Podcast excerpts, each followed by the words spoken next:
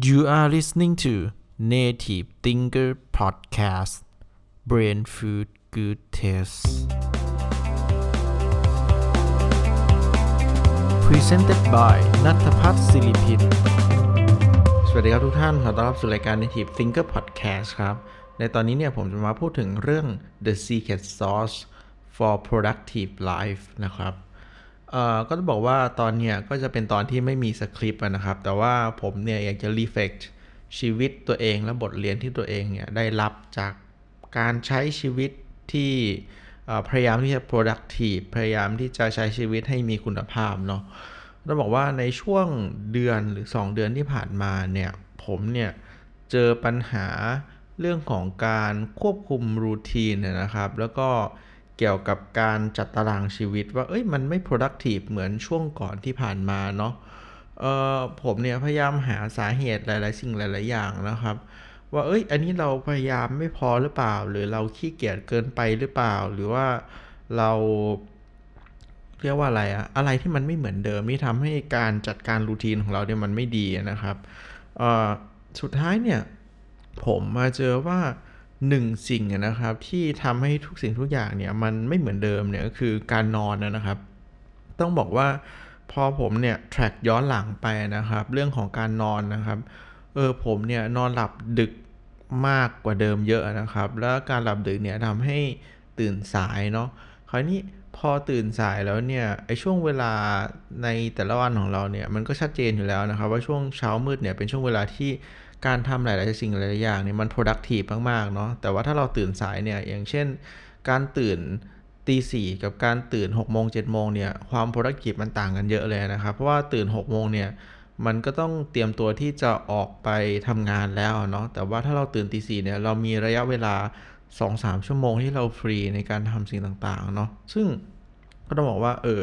พอเราเจอแบบนี้แล้วเนี่ย ผมเนี่ยก็พยายามที่จะปรับนะครับ ให้ตัวเองเนี่ยนอนเร็วขึ้นคือ ควบคุมเรื่องของการนอนเนี่ยมากยิ่งขึ้นเนาะก็คือการให้ priorities เนี่ยกับการนอนสำคัญที่สุดเลยนะครับ จริงๆ ผมมองว่าสำคัญกว่าการออกกำลังกายอีกนะครับ ซึ่งผมพบว่าเออพอเราควบคุมเวลานอนแล้วเนี่ยไอหลายๆสิ่งหลายๆอย่างเนี่ยในชีวิตเนี่ยมันเข้าร่องเข้ารอยมากขึ้นเนาะเริ่มจากการตื่นเช้าได้นะครับ การทำสิ่งสำคัญในช่วงเช้ามืดเนาะแล้วก็การที่เราเนี่ย เอ่อเรียกว่าปรับหลายๆ สิ่งหลายๆอย่างเนี่ยได้ดีมากยิ่งขึ้นเนาะพอเราทำสิ่งที่สำคัญในตอนเช้าเนี่ย ตอนเย็นเนี่ยเราก็จะมีเวลานะครับไปออกกำลังกาย โดยที่ไม่ต้องกังวลกับว่า เอ้ย เรายังทำสิ่งนี้ไม่เสร็จสิ่งนั้นไม่เสร็จแล้วต้องกลับมาทำเนาะ ออกกำลังกายเสร็จแล้วกลับมาก็อ่านหนังสือเล็กน้อยนะครับ แล้วก็นอนเลยนะครับ ซึ่งผมพบว่า เออนี่แหละสำหรับผมเนี่ย การถ้าคุณอยากจะ stay productive นะครับ หรือว่าอยากจะคงความมีศักยภาพในการจัดการชีวิต ในการทำให้ชีวิตตัวเองดีอยู่ในรูทีนเนี่ยผมพบว่าสิ่งที่สำคัญที่สุดเลยนะครับ ที่จะทำให้คุณมันรู้เป้าหมายเหล่านั้นได้เนี่ยคือการควบคุมการนอนนะครับอะแล้วหลายๆคนแล้วเอ้ยมันคาว่าควบคุมการนอนเนี่ยมันคืออะไรนะครับสำหรับผมเนี่ยมันง่ายมากเลยนะครับ คือการที่คุณเนี่ยเซตเลยว่า คุณจะนอนไม่เกินกี่โมงนะครับสำหรับผมคือ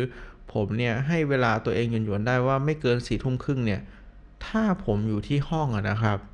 แล้วถ้าผมเนี่ยถึงเวลาสี่ทุ่มครึ่งเนี่ยถ้าผมยังทำอะไรอยู่แล้วสิ่งนั้นน่ะเป็นสิ่งที่มันไม่ได้เร่งด่วนอะไรเนี่ยผมจะหยุดทำเลยนะครับ แล้วผมจะไปนอนเลยนะครับอะ